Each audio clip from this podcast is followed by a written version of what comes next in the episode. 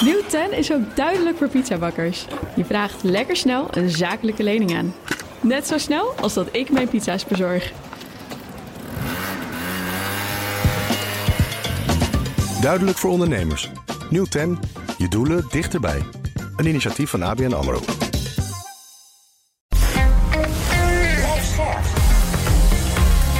BNR Nieuwsradio.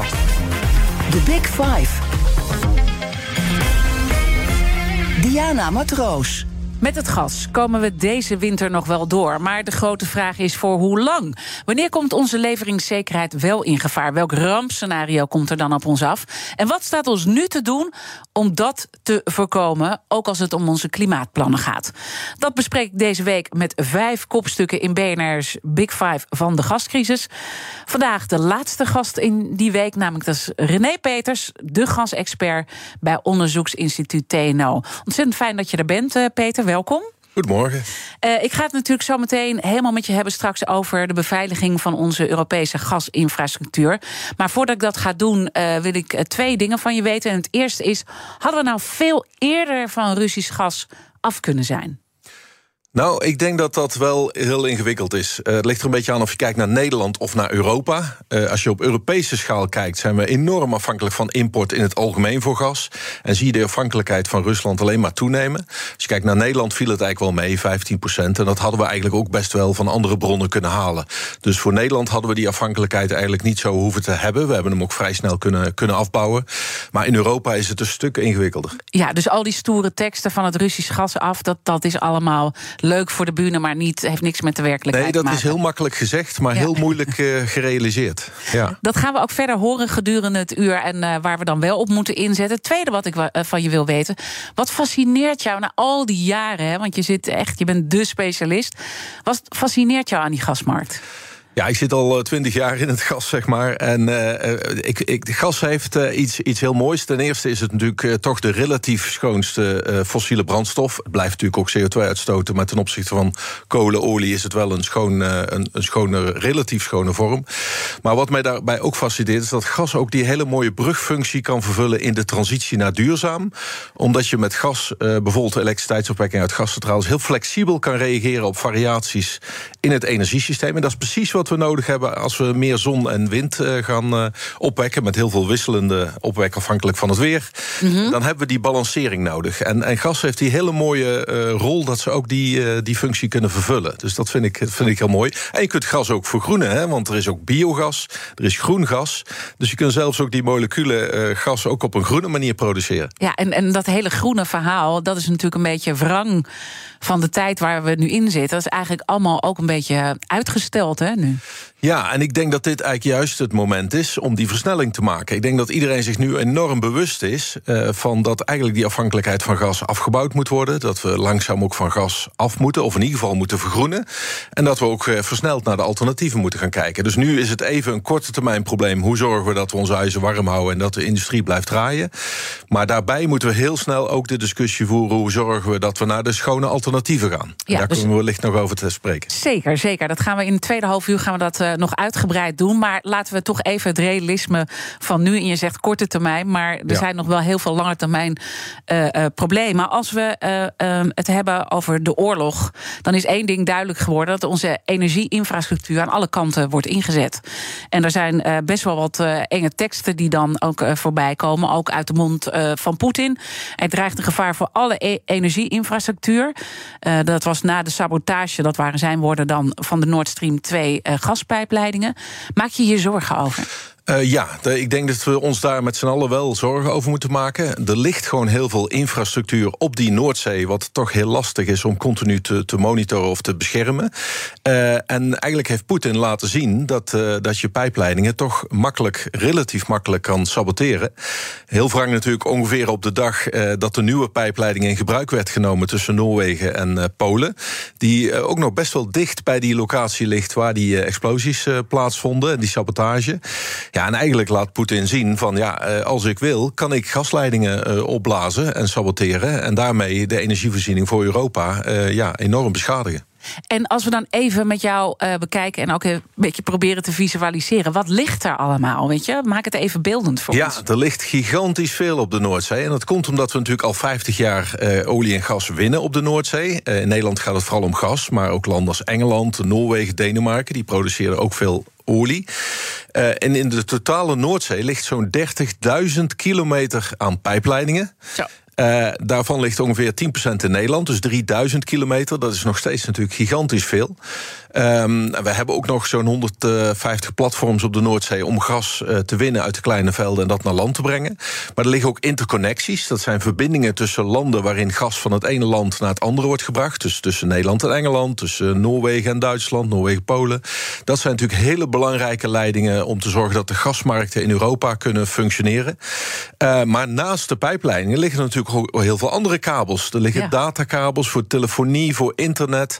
Er liggen elektriciteitskabels, steeds meer, omdat we ook windparken op zee gaan, eh, gaan bouwen. Er ligt al zo'n 6000 kilometer eh, kabels eh, op de Noordzee voor elektriciteitstransport. Ook interconnecties tussen landen.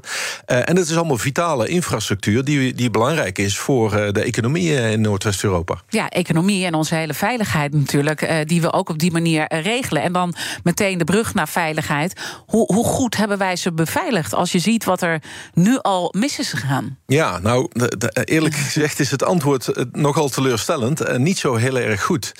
En dat is eigenlijk omdat we ons, denk ik, in het verleden eigenlijk niet konden voorstellen dat er eh, eh, sabotage gepleegd zou worden op dat soort leidingen door een buitenlandse eh, mogendheid om ons echt te beschadigen. Ehm, maar daar komt misschien ook wel bij dat het natuurlijk ook extreem ingewikkeld is om zoveel infrastructuur op zee, zoveel leidingen, kabels, ehm, eh, om die continu te, te monitoren. Ja, Ehm, want, want eh, ik probeer even voor me te zien hoe zou je dat dan eh, kunnen doen. Ik heb geen eh, verstand hiervan natuurlijk. Ja, en misschien is de eerste vraag al wel wie moet dat doen? Ja. Dus moet dat de eigenaar doen van die pijpleidingen? Nou, dat zijn soms olie- en gasbedrijven, soms transportoperators.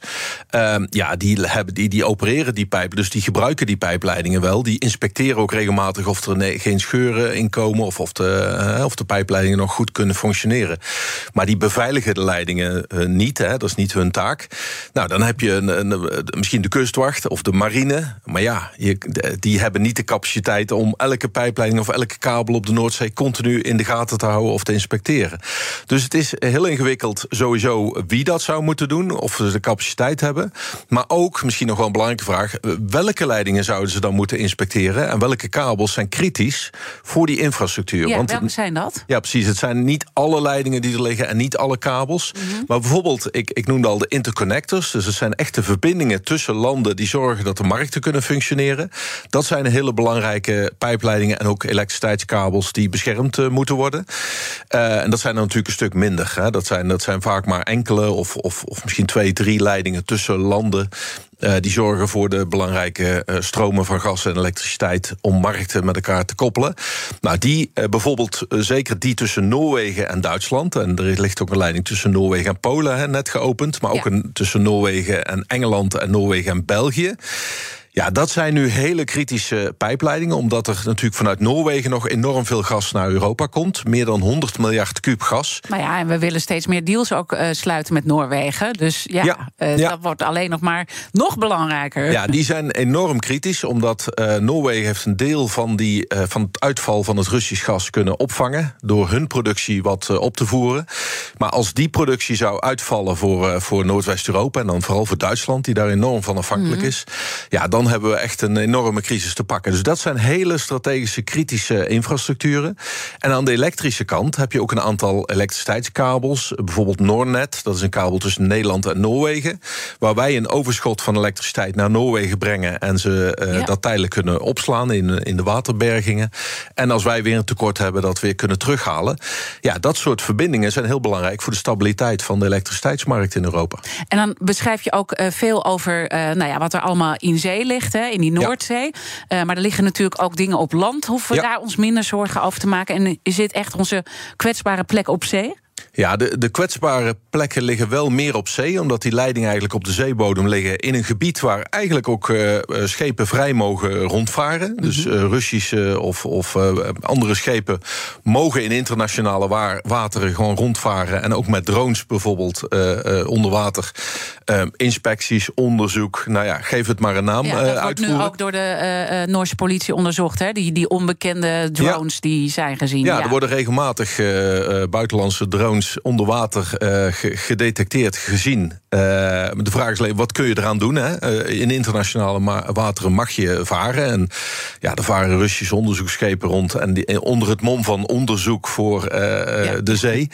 Ja, wat voor onderzoek is dat? Een, even een, een, ja, iets erin geknald. Nou ja, het is opvallend dat die onderzoeksschepen vaak in de buurt liggen van strategische infrastructuur. Ja. onder het mom van onderzoek naar de zee zijn ze toch in, in de buurt van, van infrastructuur gedetecteerd. En daar kun je niet zo heel veel aan doen. Dus het, het is op zee veel ingewikkelder dan op land. Op land liggen de leidingen natuurlijk ook altijd onder de grond. Uh, ja, is het veel moeilijker om daar iets uh, om daarbij te komen of daar iets, iets mee te doen. Maar er zijn natuurlijk ook wel kritische uh, installaties op land. Uh, compressorstations, productielocaties uh, die wel boven de grond liggen. En die, die, maar die kun je op zich toch wel makkelijker beschermen. Omdat, omdat je daar wel, uh, ja, je kan er een hek om zetten en je kan er bescherming omheen. dat is op zee natuurlijk heel erg anders. Ja. En dan zeg je van eigenlijk hebben we dat helemaal niet ja, kunnen bevroeden dat dit eraan zal te komen. Maar is het niet ook gewoon vreselijk naïef? Ik bedoel, dus je vitale infrastructuur, dan denk je van dan gaan, dan zie ik voor me dat er allemaal knappe koppen bij elkaar zitten van jongens, we moeten dit beveiligen. Ja, nou, of is dat een heel naïef standpunt van mij? Nou, eh, eh, eh, dat, in ieder geval is nu het besef doorgedrongen dat we dat misschien wat intensiever moeten gaan doen. Het, het, was natuurlijk wel zo dat die pijpleidingen wel door de eigenaar regelmatig werden gerespecteerd of geïnspecteerd van wat ik al mhm. zei, hè, van zijn er geen lekken, is de, de integriteit nog, is, zijn de leidingen niet vrij komen liggen in zee. Ehm, maar dat was niet gericht op, op aanvallen of sabotage. maar die aandacht is nu natuurlijk wel enorm opgeschroefd en zeker ook vanuit Noorwegen, wat natuurlijk de meest kritische de aandacht. Maar ik bedoel, het is nog lang niet geregeld. Want je hebt die beveiliging, het is niet zo makkelijk. En je hebt dat ook niet zomaar uh, van de grond natuurlijk. Nee, nee. En uh, er wordt natuurlijk ook veel gekeken van kunnen we misschien met slimme sensoren of, of slimme uh, ja, autonome systemen ook die, die inspectie en die monitoring continu gaan doen. Zodat we in ieder geval op tijd kunnen detecteren of er iets rondom die pijpleidingen gebeurt. The Big Five. Diana Matroos.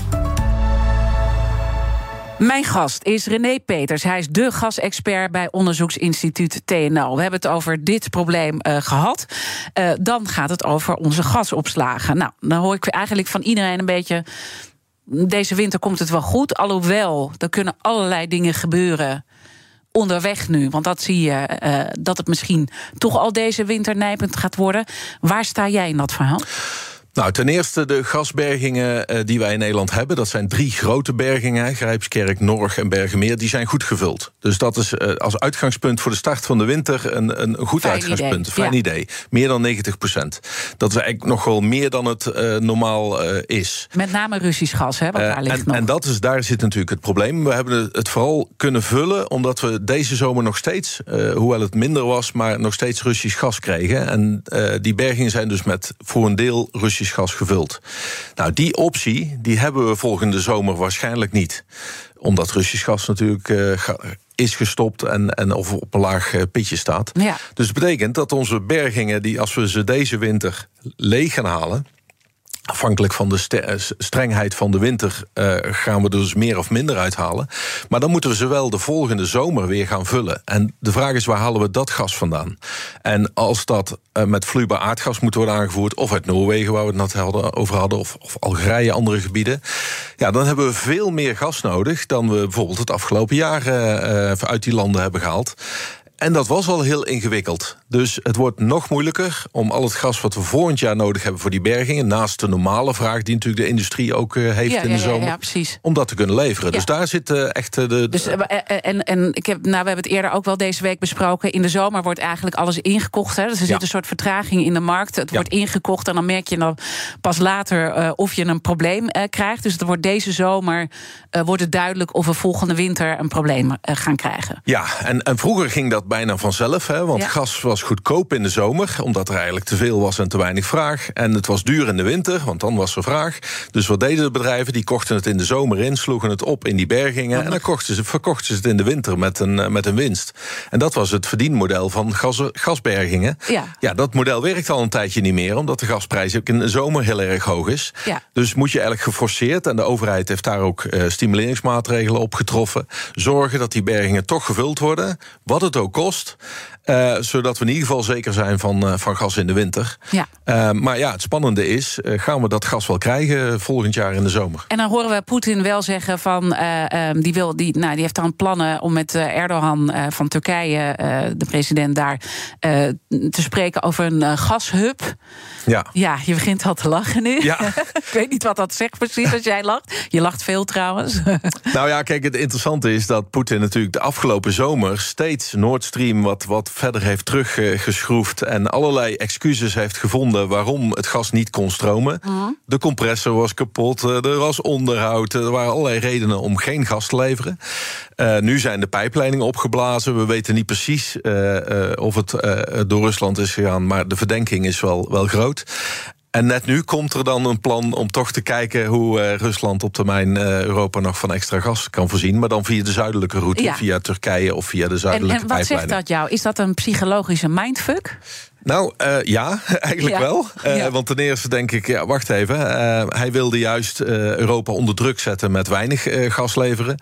Nu biedt hij weer een opening. Dat kan twee dingen betekenen. Of hij realiseert zich van, oh, financieel gaat mij dit wel heel erg pijn doen. Want ik verdien heel veel geld met gas. Dat ben ik kwijt. Hij verdient nog steeds met olie en dan met LNG. Maar niet meer met gas. Dus misschien dat hij zich realiseert van, hm, dit gaat over lange termijn toch pijn doen. Eh, of hij denkt, ik ga weer, wat hij eigenlijk heel vaak doet, een Ja. beetje verwarring scheppen eh, in Europa. En weer een klein openingetje bieden. Wat ik dan straks misschien weer kan, eh, kan terugtrekken. En op die manier heel veel onzekerheid blijven houden in de markt. En heel veel Ja.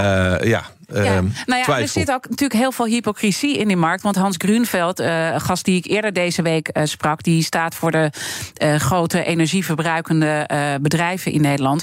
Die zegt van er komt via dat LNG, waar, waar, waar, waar we Mhm. nu via andere kanten allemaal eh, hier naartoe laten komen. Dat is gewoon allemaal Russisch voor een heel groot deel. Of in ieder geval een heel groot gedeelte, niet Ja. allemaal. Ik moet het wel goed zeggen. Maar een heel groot gedeelte is Russisch. En daar hoor je ons bijna niet over. Ja, nee, dat klopt. Ehm, kijk, het is niet een heel groot deel, maar er was inderdaad ook Ja, eh, het over vloeibaar. 12 procent of zo. Ja, vloeibaar aardgas wat eh, in Rusland ook wordt geproduceerd. Bijvoorbeeld bij, bij Jamal, dat is een, een eiland in het noorden... waar dan eh, in het verleden dat die LNG ook vooral inderdaad naar Europa kwam... en dan onder andere voor een groot deel naar Rotterdam. Ja.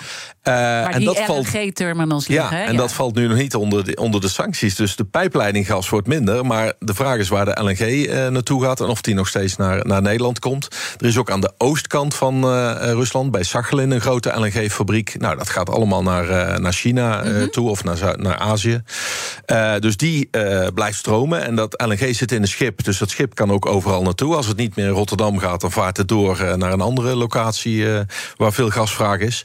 Eh, maar we moeten ons ook realiseren dat het LNG-deel van eh, Rusland toch maar klein is ten opzichte van het gas wat via pijpleidingen naar Europa kan. Hè. Dat was 150 miljard kuub gas.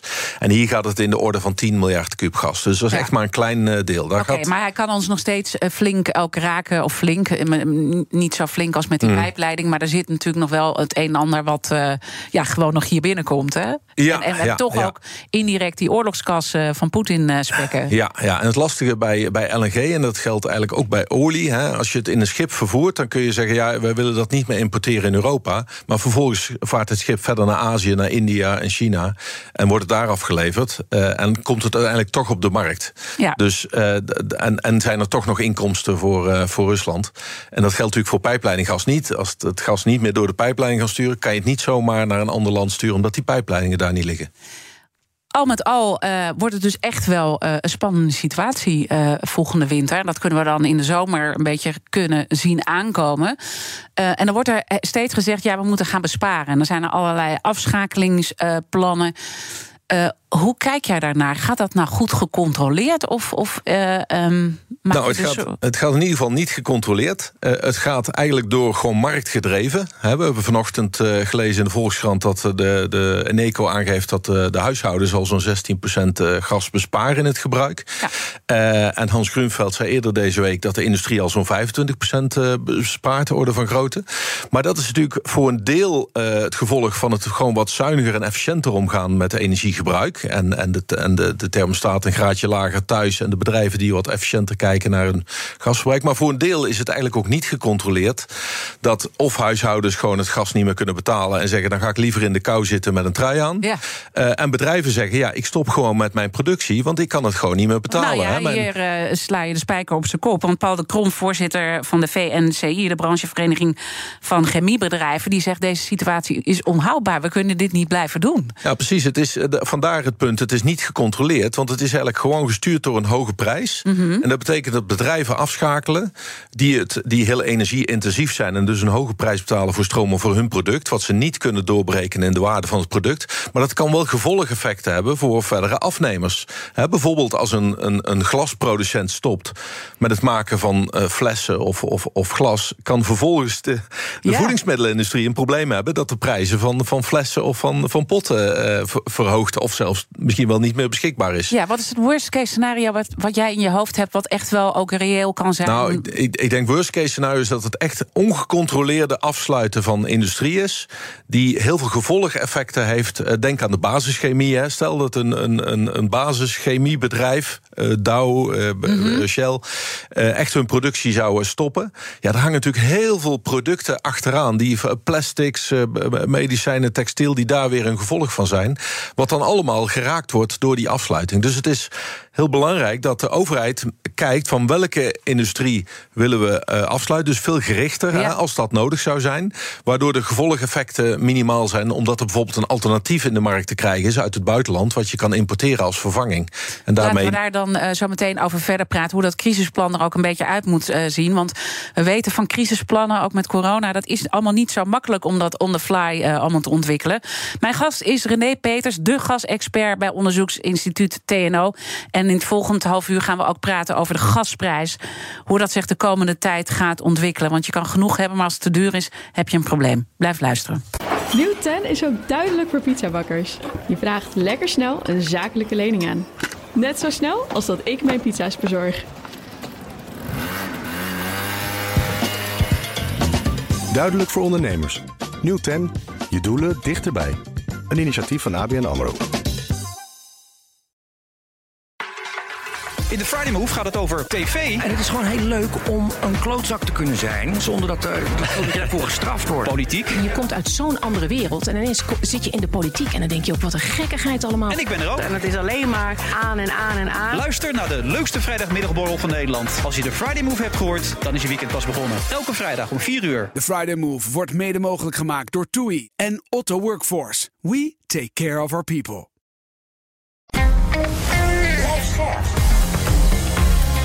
BNR Nieuwsradio. The Big Five. Diana Matroos. Welkom bij tweede halfuur. Fijn dat je weer luistert. Deze week praat ik met vijf kopstukken over de gascrisis. Eerder deze week sprak ik onder andere met uh, een van de invloedrijkste Europarlementariërs als het gaat over ons klimaat en energie, Mohammed Shahim. Uh, ik sprak ook met hem over dat Europees prijsplafond op gas. Het gesprek is terug te luisteren via de BNR-app. Mijn gast vandaag is René Peters, gasexpert bij onderzoeksinstituut TNO. René, ik wil het komend half uur in ieder geval nog twee onderwerpen met je bespreken. Welke duurzame alternatieven moeten we nu investeren? Want je zei al, het is nu het moment om te versnellen. Hè? Dat zei je aan het begin van de uitzending. En uh, de ontwikkeling van de gasprijs. En laten we met dat laatste beginnen. Want je ziet eigenlijk uh, twee dingen gebeuren. De gasprijs is nu echt wat lager. Ja. En tegelijkertijd, uh, nou, ook weer een bericht van, van, van de Rabobank. Die zegt voor de langere termijn uh, gaat echt die gasprijs omhoog. Kan je uitleggen wat er nu gebeurt? Ja. Nou ja, um, kijk, we, we zijn nu met onze gaslevering natuurlijk steeds meer afhankelijk van import van LNG. We zien dat enorm toenemen. Er zijn ook in Nederland nieuwe terminals gebouwd. Duitsland wil nieuwe terminals bouwen. We zijn veel meer afhankelijk van vloeibaar aardgas. Maar de markt voor vloeibaar aardgas in de wereld is niet toegenomen. Die, dat is een bepaald volume, ongeveer 400 miljard kub gas... wat via LNG, vloeibaar aardgas, naar de markt kan gaan. En dat verdeelt zich over de markt. En degene die, die de hoogste prijs betaalt, die krijgt het. Dus uh, het is te verwachten dat, dat vloeibaar aardgas duur blijft. Dat komt ook omdat je niet zomaar nieuwe capaciteit bijbouwt. Er zijn heel veel nieuwe plannen aangekondigd. Amerika wil veel meer LNG exporteren, maar ook uh, Qatar, Australië. Maar het duurt zo'n twee à drie jaar voordat je een, een LNG-fabriek bouwt. Dus de plannen die nou, nu zijn aangekondigd. Nog. Ja. Door, door, door, sorry dat ik je onderbreek, ja. maar door corona zijn heel veel van die investeringen uitgesteld, toch? Ja, ja, dus in 2020 en 2021 zijn er heel veel investeringen gewoon stopgezet of uitgesteld. Ja. Nu worden die natuurlijk alsnog uh, goedgekeurd en, en uh, versneld ingevoerd. Maar dat betekent dat we pas rond 2025 echt significant extra volume vloeibaar aardgas krijgen. Wat in de markt uh, wordt geleverd en naar, ja, naar, naar nieuwe klanten kan gaan. Want heel veel van die LNG die er nu is, is ook op, op lange termijn gecontracteerd met afnemers. Hè, met, met veel, veel in Azië, mm -hmm. China, Japan, Korea. dus dat is niet zo makkelijk om dat naar Europa te krijgen. Tenzij je echt de hoofdprijs betaalt, want dan koop je het als het ware weg. En dat maar, is nu wat, wat er nu gebeurt, die hoofdprijs ja. betalen. En eigenlijk, uh, als je dat dan zo beziet, gaat die gasmarkt zich dan steeds meer gedragen als de oliemarkt? Ja, dat is, dat is heel interessant. De, oliemarkt uh, die, die is veel volatieler en veel, ook, veel psychologischer bijna. Hè? Afhankelijk van uh, als OPEC iets roept, gaat de olieprijs naar boven. Deze week 2 miljoen vaten minder. Hup, de olieprijs gaat omhoog. Dus daar zit veel meer psychologie in. Vroeger was die gasmarkt was eigenlijk gewoon een markt van vraag en aanbod. En, en, en een balans daartussen. En nu zie je er ook veel meer emotie in. Hè? Het feit dat de twee Nord Stream pijpleidingen zijn gesaboteerd... heeft direct een prijsverhogend effect van 10% op de gasmarkt terwijl er geen molecuul meer of minder doorheen stroomt. Want er stroomt dan niks door. Dus dat is puur psychologie van de markt, van verwachtingen, hoe het zich op lange termijn gaat uh, ontwikkelen. Eigenlijk best wel uniek dat dat nooit psychologie is geweest al die jaren. Ik nou bedoel, ja, dat is je... misschien ook goed om je te beseffen. Dat ja, had nou veel ja. eerder kunnen gebeuren. Kijk, je zou zeggen, de markt eh, vindt een balans tussen vraag en aanbod. En dat is puur gebaseerd op wat er feitelijk aan, aan productie is en feitelijk aan, aan vraag is. Dus waarom moet psychologie daar een rol spelen? Maar uh, de markt is ondertussen ook iets waarin je zegt van ik ik boek alvast capaciteit voor over een jaar of over twee jaar. Uh, dus er zit ook, ook veel meer verwachtingen in en, en emotie inderdaad, uh, waarin uh, partijen hun positie pakken. Doortrekt, eh, ehm, dus eigenlijk eh, ehm, ja, is er dan gewoon wel genoeg gas, maar gaat eigenlijk dus die prijs gewoon eh, doorschieten. eh, ja, misschien om wel even te realiseren, en dat zeg Ja. ik ook vaker, er is in de wereld geen tekort aan gas. Dat, eh, dat wordt nog wel eens gedacht van, oh, we hebben veel te weinig gas. Maar eh, er is gas genoeg in de wereld. Er wordt elk jaar ook nog meer gas gevonden dan we gebruiken. Dat is zo'n 4000 miljard kuub gas wat we jaarlijks eh, gebruiken in de wereld. Hè. En is dat dan met name vloeibaar gas? Nee, de, wat we eh, aan gas vinden, dus Ja. wat er onder de grond zit eh, Ja. om gas te produceren. Waar we tekort aan hebben, is de transportcapaciteit van gas. Om het van de plek waar het gevonden wordt, dat zijn natuurlijk toch vaak locaties waar niet direct de markt is. Midden-Oosten bijvoorbeeld, Ja. Mhm. Zuid-Amerika. om het dan te transporteren naar de markt, naar Europa, naar Azië. Dus de infrastructuur. De infrastructuur. Dus er is een tekort aan infrastructuur. Dat zijn of pijpleidingen of LNG-transportcapaciteit. en die moet uitgebreid worden. Ja. Maar nieuwe infrastructuur bouwen, ja, pijpleidingen bouwen kost ook vijf tot tien jaar. Eh, en een LNG-fabriek bouwen kost ook eh, drie jaar minimaal. Ja. En dan moet je ook nog een scheep hebben om te transporteren. Dus daar zit eigenlijk de bottleneck. Oké, dus dat is, eh, dat is de crux. Eh, als je dat dan doortrekt eh, eh, richting de toekomst, dan wordt dus de, de prijs eigenlijk onze grootste bottleneck. Ja, ja, en eh, die hangt natuurlijk van een aantal zaken af. We hebben het heel vaak over de, de, de winter in Nederland hè, of in Europa. Gaan we weer eh, schaatsen of niet? Maar wat we ook in de gaten moeten houden is de winter in Azië, met name China. Want heel veel import van LNG in, in Azië is natuurlijk ook voor verwarming en eh, de, de winterperiode, waar de gasvraag heel erg afhankelijk is van de strengheid, ook daar van, eh, van winters. En als zij minder vraag hebben omdat de, de winter meevalt, geeft dat waarschijnlijk eh, een lagere prijs voor LNG en meer volume wat er over is om naar de Europese markt te komen. Dus ook, ook het weer in, in Azië heeft invloed op de prijs van LNG en de beschikbaarheid van LNG Ja. in Europa. En wat is dan eh, hierbij het worst case scenario waar je rekening mee houdt als gewoon het onbetaalbaar eh, begint te worden? Wat, wat gaan we daar maatschappelijk van merken?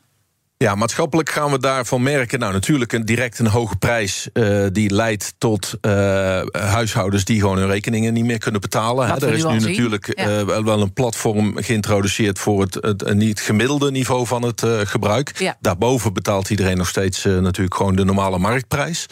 Dat is voor de huishoudens. wordt toch wel steeds groter een probleem. Dat geven de energiebedrijven natuurlijk aan. Hè, die steeds meer mensen hebben die hun rekeningen niet, niet kunnen betalen of van voorschotten. Ja. en heel veel mensen die dat hebben vooruitgeschoven door de, het voorschot maar zo laag mogelijk te maken. Die krijgen natuurlijk toch het probleem later nog een keer op hun bord. Maar het grotere probleem ontstaat waarschijnlijk bij de, bij de bedrijven, bij de energie of bij de, sorry, de, de productiebedrijven. En dan vooral de energie-intensieve industrie. Dus we zien dat al aan de, aan de metaalsector. Ja. Dus uh, Aldel uh, gestopt, ja. de, de, de zinkfabrieken gestopt. Um, nou, Tata Steel verbruikt ook enorm veel energie. Ja, dat zijn bedrijven als die stoppen, dan leidt dat gelijk tot een tekort aan, aan grondstoffen. Ja. En ja, grondstoffen hebben we nodig voor de bouw, voor allerlei. Eh, dus alles zit aan elkaar. Alles zit aan elkaar vast. En het wordt nog spannender als ook de chemie op een gegeven moment zou uh, moeten gaan stoppen. Want daar, dat, is eigenlijk, dat zijn de basisgrondstoffen. Uh, Hans Grunveld gaf dat deze week ook aan. Hè. Dat zijn de basisgrondstoffen waar natuurlijk heel veel producten die we om ons heen zien vandaan ja. komen en mee worden gemaakt. Nou ja, en je, je, je zag ook de, degene die voor de chemiebedrijven in Nederland, hè, Paul de Krom, die ik eerder al noemde, die zei ja, een heleboel bedrijven zullen ook, uh, uh, omdat ze heel veel exporteren, gewoon ook geen behoefte meer voelen om hier te blijven. Nee, dat dus is dat natuurlijk... is nog even een, een banenverhaal, een economieverhaal van ja. je welste. Ja, en dan moeten we ons realiseren dat heel veel van die bedrijven die zitten in Nederland, omdat wij in Nederland natuurlijk altijd een groot volume en ook relatief goedkoop aardgas hadden ja. uit het Groningenveld en ook nog uit de kleine velden, waardoor wij een heel aantrekkelijk vestigingsklimaat waren voor bedrijven met hele energie-intensieve processen, waarbij het beschikbaarheid en de lage prijs van energie, eh, gas in principe, maar ook elektriciteit geproduceerd uit gas, beschikbaar waren. En daarom zit hier de grootste kunstmestfabriek van Europa. Daarvoor zit hier veel chemie. Uh, en dat is natuurlijk een heel belangrijke uh, industrie, ja. ook voor de werkgelegenheid en de economische toegevoegde waarde voor Nederland. Nou ja, en de productie van kunstmest wordt op dit moment het hardst geraakt. Zo'n 70% van de kunstmestfabrieken in Europa uh, staat stil. Want dat heeft weer met ammoniak te maken. En daar is ook ja. weer gas uiteindelijk voor nodig. Omdat dus, dus we zien nu al, misschien voelen we het nog niet echt. Maar uh, we gaan het natuurlijk wel voelen. Maak je je ook zorgen over uh, vitale uh, zaken voor onze samenleving, bijvoorbeeld ziekenhuizen, dat die ook kunnen gaan omvallen als gevolg van al die zaken die, die je net beschrijft? Nou, we hebben natuurlijk al gehoord van de ziekenhuizen dat ze zich zeer zorgen maken over de hoge energieprijs die ze ja. moeten gaan betalen. Tegelijkertijd zijn ziekenhuizen en ook huishoudens wel beschermd uh, voor de levering van gas. Dus uh, zij zullen wel altijd het gas geleverd krijgen. Maar de vraag is inderdaad of ze de prijs betalen? nog kunnen betalen. Hè. Het is eigenlijk geen, geen probleem meer van leveringszekerheid. Het is vooral een probleem van betaalbaarheid uh, geworden. Ja. Uh, en dat betekent dat als ziekenhuizen die hoge prijzen niet kunnen betalen... dat ze ook uh, waarschijnlijk bij de overheid zullen vragen voor, voor compensatie. Ja, ja, net zoals de huishoudens. Die is ook een keertje, weet je, waardoor we kijken altijd maar naar de overheid. Maar die kan nee, het ook niet allemaal meer trekken, lijkt mij. En daarom kijkt de overheid natuurlijk ook van... kunnen we toch ook nog misschien die productie van gas... laten we beginnen met de kleine velden... toch nog wat uh, op te schroeven, zodat we ook nog zoveel mogelijk eigen gas winnen. Ja. Dat is ook wel belangrijk, dat heeft natuurlijk ook twee uh, functies. Eén, gewoon meer gas beschikbaar voor de Nederlandse uh, markt. Maar tweede is, het levert natuurlijk de staat ook nog heel veel inkomsten op. Ja. En dat betekent dat al die kosten voor compensatie van hoge energieprijzen voor huishoudens... Ja, en misschien ook wel straks voor ziekenhuizen of andere MKB-bedrijven... dat dat ook uit de staatskas gefinancierd kan worden ja, door die wij, extra opbrengsten. Uh, verkopen natuurlijk heel veel. Hè? We moeten ook leveren aan de rest van Europa. Zou je vanuit die optiek gewoon ook reëel moeten zijn... hoe, hoe erg dat dus is, ook voor Groningen met wat er allemaal gebeurt. Uh, ja, dat dat gewoon weer aan moet uiteindelijk. Ja, dat is natuurlijk een enorme complexe discussie. Ja. Iedereen realiseert zich nu ook met de parlementaire enquête Groningen hoe gevoelig dat dossier ligt ja, en hoe het dus mis is gegaan in het verleden. Ja. Uh, en tegelijkertijd weten we ook dat er uh, ja, wellicht toch volgend jaar echt een tekort fysiek gaat ontstaan naar gas als die bergingen weer gevuld moet worden, bijvoorbeeld. Ja. en dat is natuurlijk een extreem lastig dilemma waar we ja, echt met de Groningers over in gesprek uh, moeten denken. Moeten, en dat is denk ik ook. Uh, ik, we hebben hier ook een Big Five gemaakt over Groningen. Ga met ze in gesprek en betrek ze erbij. Precies. Dan, dan, en verdeel ook de poet eerlijk. Dan, dan ja, want dat, dat hoor je natuurlijk ook in die, in die ja. enquêtes terugkomen. De Groningers voelen zich in de steek gelaten de steek. en niet betrokken. En dat, dat is echt een, een belangrijk punt om mee te nemen ja. in de toekomst. Nog, nog, nog één ding.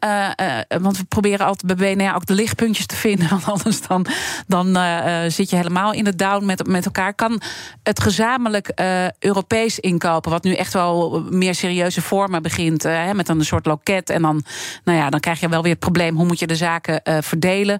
Europees prijs, prijsplafond is ook nog niet van de baan. Zit daar dan toch de belangrijkste uitweg nu? Ja, daar zit wel een, een opening. Je ziet Nederland en Duitsland nu met een voorstel komen om naar gezamenlijke inkoop te gaan. Ja. En daar wordt bijvoorbeeld ook gekeken naar leveranciers die dicht bij Europa zitten. Denk aan Noorwegen, denk aan Algerije. Dat zijn landen die voor hun markt heel erg afhankelijk zijn van Europa. We hadden het al over de pijpleidingen van Noorwegen naar Europa toe.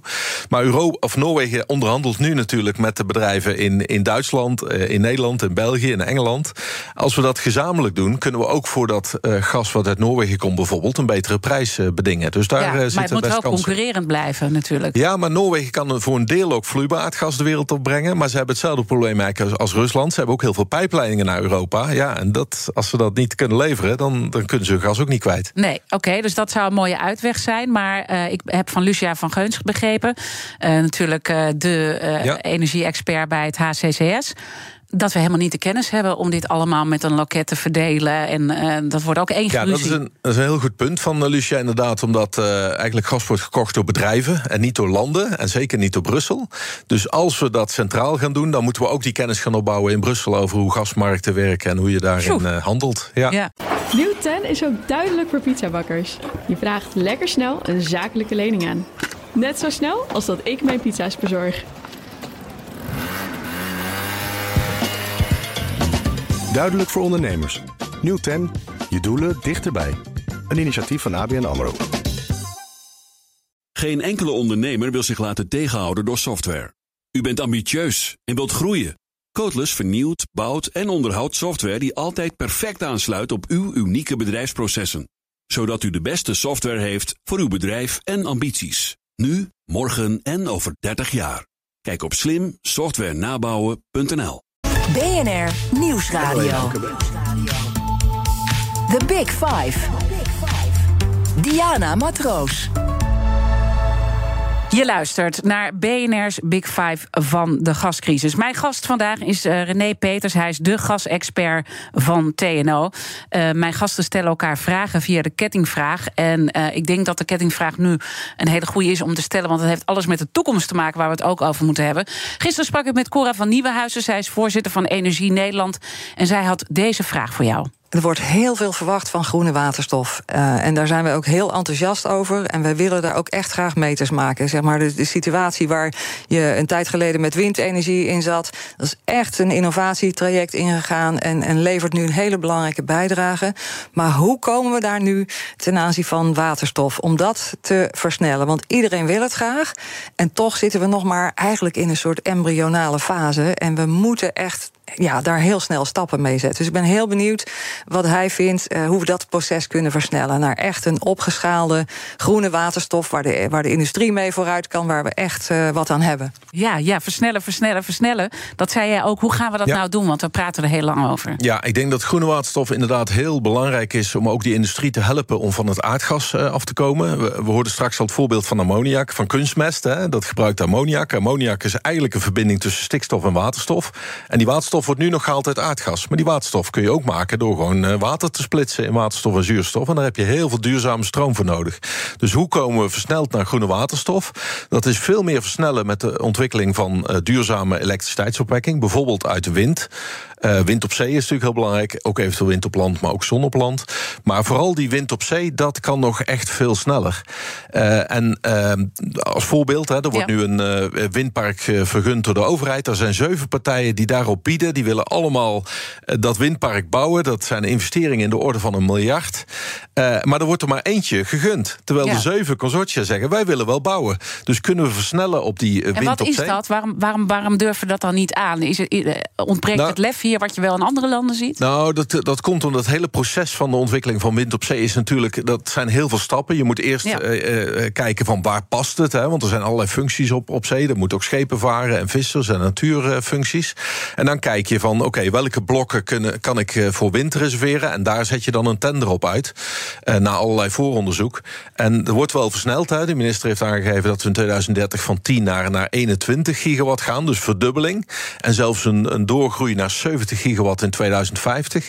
Maar je zou kunnen zeggen, als we die combinatie bijvoorbeeld gaan maken met, met groene waterstof, waar Cora ook eh, op Ja. doelde, hè, dat je dan misschien wel windparken kan ontwikkelen die niet per se alle stroom meer direct in het elektriciteitsnet hoeven te stoppen, want daar zit een bottleneck, die capaciteit is beperkt, maar dat je direct naar waterstoffabrieken gaat aan land en misschien later ook op zee, om dan direct die stroom om te zetten naar eh, groene waterstof en dat direct naar de industrie te brengen. Denk Ja. aan Tata Steel, die willen groene staal gaan maken met waterstof in 2030. Rotterdam, eh, de chemie, de raffinaderijen, die willen Ja. groene waterstof. En dat zijn allemaal industrieclusters die vlak bij de kust liggen. En dus die stroom van, eh, van zee, van windparken op zee, omgezet naar groene waterstof, direct kunnen gebruiken om van gas af En te ik hoor je komen. het heel enthousiast eh, vertellen. Ja. En dit hoor ook voor de oorlog hoorde ik mensen heel enthousiast die over vertellen van dit Ja. moeten we echt doen. Maar op de een of andere manier gaat het niet vliegen. En dat heeft denk ik ook gewoon te maken dat we gewoon wel zien ja, dat het allemaal heel stoer is om te roepen we moeten van het gas af. Maar eh, even los nog van Russisch gas. Ja. Maar eh, dat het gewoon nog eigenlijk nog lang niet realistisch is. En dan moet je dus eigenlijk balanceren op twee eh, borden eh, schaken. Ja. Ook nog eens wetende dat we, eh, ehm, als het gaat om allerlei duurzame investeringen, ook die we nodig hebben van de bedrijven. Ik bedoel, het geld is op, weet je. Wie gaat nu Ja. investeren? Ja, nou, er- er zijn natuurlijk best ook eh, wel grote fondsen, ook vanuit eh, Europa, beschikbaar voor Mhm. transitie. Want ook op de Europese agenda staat waterstof als een hele belangrijke doelstelling om eh, minder afhankelijk te worden van gas, Russisch gas, maar gas in het algemeen. Met een ambitie om 20 megaton waterstof te produceren in 2030. Nou, voor een significant deel zal dat in Nederland komen. En er zijn dus ook binnen, dat heet dan een IPSAI-project, dat, is, dat zijn projecten van gezamenlijk belang voor Europa. Zijn er al zo'n acht projecten geïdentificeerd in Nederland die eh, groene waterstof kunnen gaan produceren met extra eh, middelen eh, uit Europa, maar ook uit, uit Nederland ondersteund, om die projecten ook echt te laten starten. Er, Ja. staan, er zijn al plannen voor 9 eh, gigawatt waterstofproductie. Eh, alleen de financiering is inderdaad nog een punt. Eh, maar dat zou eh, met dit programma versneld kunnen worden. Ja. En daarnaast eh, heeft Duitsland een heel mooi programma opgezet. Dat heet H2 Global. Waarin ze ook gebruikers van waterstof, wat nu nog grijze waterstof is, financieren voor het prijsverschil tussen groene en grijze waterstof. Oké, maar, maar eh, is dan niet gewoon de conclusie dat Duitsland hier veel meer in durft dan dat wij doen? Ik bedoel, oké, wij zijn ook het kleine broertje natuurlijk. Het, het, het grappige is, ik kom ook veel in Duitsland. Ja. Eh, wij kijken naar Duitsland en denken: Goh, die Duitsers die, die doen het toch maar. En er komen grote bedragen op tafel. Ze zijn natuurlijk ook vijf keer zo groot als wij eh, qua inwoners en qua, qua oppervlakte. Omgekeerd hoor ik het ook. Als Ja. ik in Duitsland ben, dan Ja. hoor ik: God, die Nederlanders die doen het gewoon. En eh, die gaan gewoon aan de slag met dat is elkaar. ook leuk qua beeldvorming dus, dan. ik denk dat in die zin Nederland en Duitsland elkaar ook veel te bieden hebben als we dat samen zouden gaan doen. Ja, maar heeft het niet toch om dan van twee kanten te, te laten vliegen, eh, ehm, ja, ook veel meer. Ja, je moet ook een beetje bold zijn. Je moet een beetje durven. Zit, Ja. zit het hem daarin, denk Ja, je? het zit ook een beetje in een. Het is ook een beetje een kip-ei-probleem. Hè? Want Ja. je kan aan de ene kant waterstof gaan produceren, maar er moet ook een afnemer zijn die het wil betalen. Er moet ook de infrastructuur zijn eh, om het te kunnen transporteren van productie naar gebruiker. Nou, GasUnie heeft nu samen eh, met de overheid gezegd: wij gaan gewoon die infrastructuur bouwen. Dus de pijpleidingen die waterstof kunnen transporteren. Dan is dat niet meer de bottleneck. Vervolgens zegt Rotterdam: dan bouwen wij ook een pijpleidinginfrastructuur in Rotterdam en Amsterdam in Amsterdam, zodat ook de bedrijven daar eh, gebruik van kunnen maken. En dat is de eerste stap. En dan inderdaad financieringsmiddelen vanuit Europa en Nederland om de projecten te laten vliegen. En zo kun je een vliegende start maken, zoals we dat met windenergie eigenlijk tien jaar geleden hebben gedaan. Ja, de urgentie begint in ieder geval meer door te dringen. Dat helpt natuurlijk eh, ook. Het laatste wat we moeten verrichten samen is dat de kettingvraag doorgaat. Je mag een korte bondige vraag stellen aan de volgende gast. Dat is Frans Ozinga, hoogleraar krijgswetenschappen. Zijn nieuwe Big Five, de herovering van Oekraïne, gepresenteerd door mijn collega Paul van Liemt. Wat zou je hem willen vragen, Frans? Ja, hij gaat natuurlijk eh, naar een ander onderwerp toe. Hè? Dus eh, de, de, Ja. de, de hele ehm, ja, de, de oorlogskant. Um, en ik probeer toch een link te leggen. Want uh, we hebben natuurlijk de Nord Stream-pijpleiding die gesaboteerd is. Die werd ooit aangelegd uh, uh, om eigenlijk Oekraïne te omzeilen in de gaslevering van Rusland naar Europa. En eigenlijk dus als een geopolitiek instrument vanuit Rusland om Oekraïne onder druk te zetten. eigenlijk heel strategisch, waar, waar dus eigenlijk energielevering wordt gebruikt als een geostrategisch instrument. En eigenlijk heb ik nog weinig gehoord over hoe vanuit Oekraïne nou wordt gekeken naar het opblazen van die Nord Stream-pijpleiding. Wat betekent dat nou strategisch voor Oekraïne? Dus ik ben benieuwd hoe Frans daar uh, tegenaan kijkt. Mooie vraag, die gaat uh, Paul zeker stellen. En ik wil je heel erg danken voor je komst. René Peters, uh, de gasexpert van TNO. En luister zeker alle afleveringen van BNR's Big 5 terug. in je favoriete podcastkanaal. Nog beter, abonneer je op onze podcast. Dan weet je zeker dat je geen aflevering mist. Maar blijf live. Zometeen Kees Dorrestein met BNR Breekt. Ik wens je een mooie dag en een prachtig weekend. Nieuw 10 is ook duidelijk voor pizzabakkers. Je vraagt lekker snel een zakelijke lening aan. Net zo snel als dat ik mijn pizza's bezorg. Duidelijk voor ondernemers. Nieuw 10, je doelen dichterbij. Een initiatief van ABN AMRO.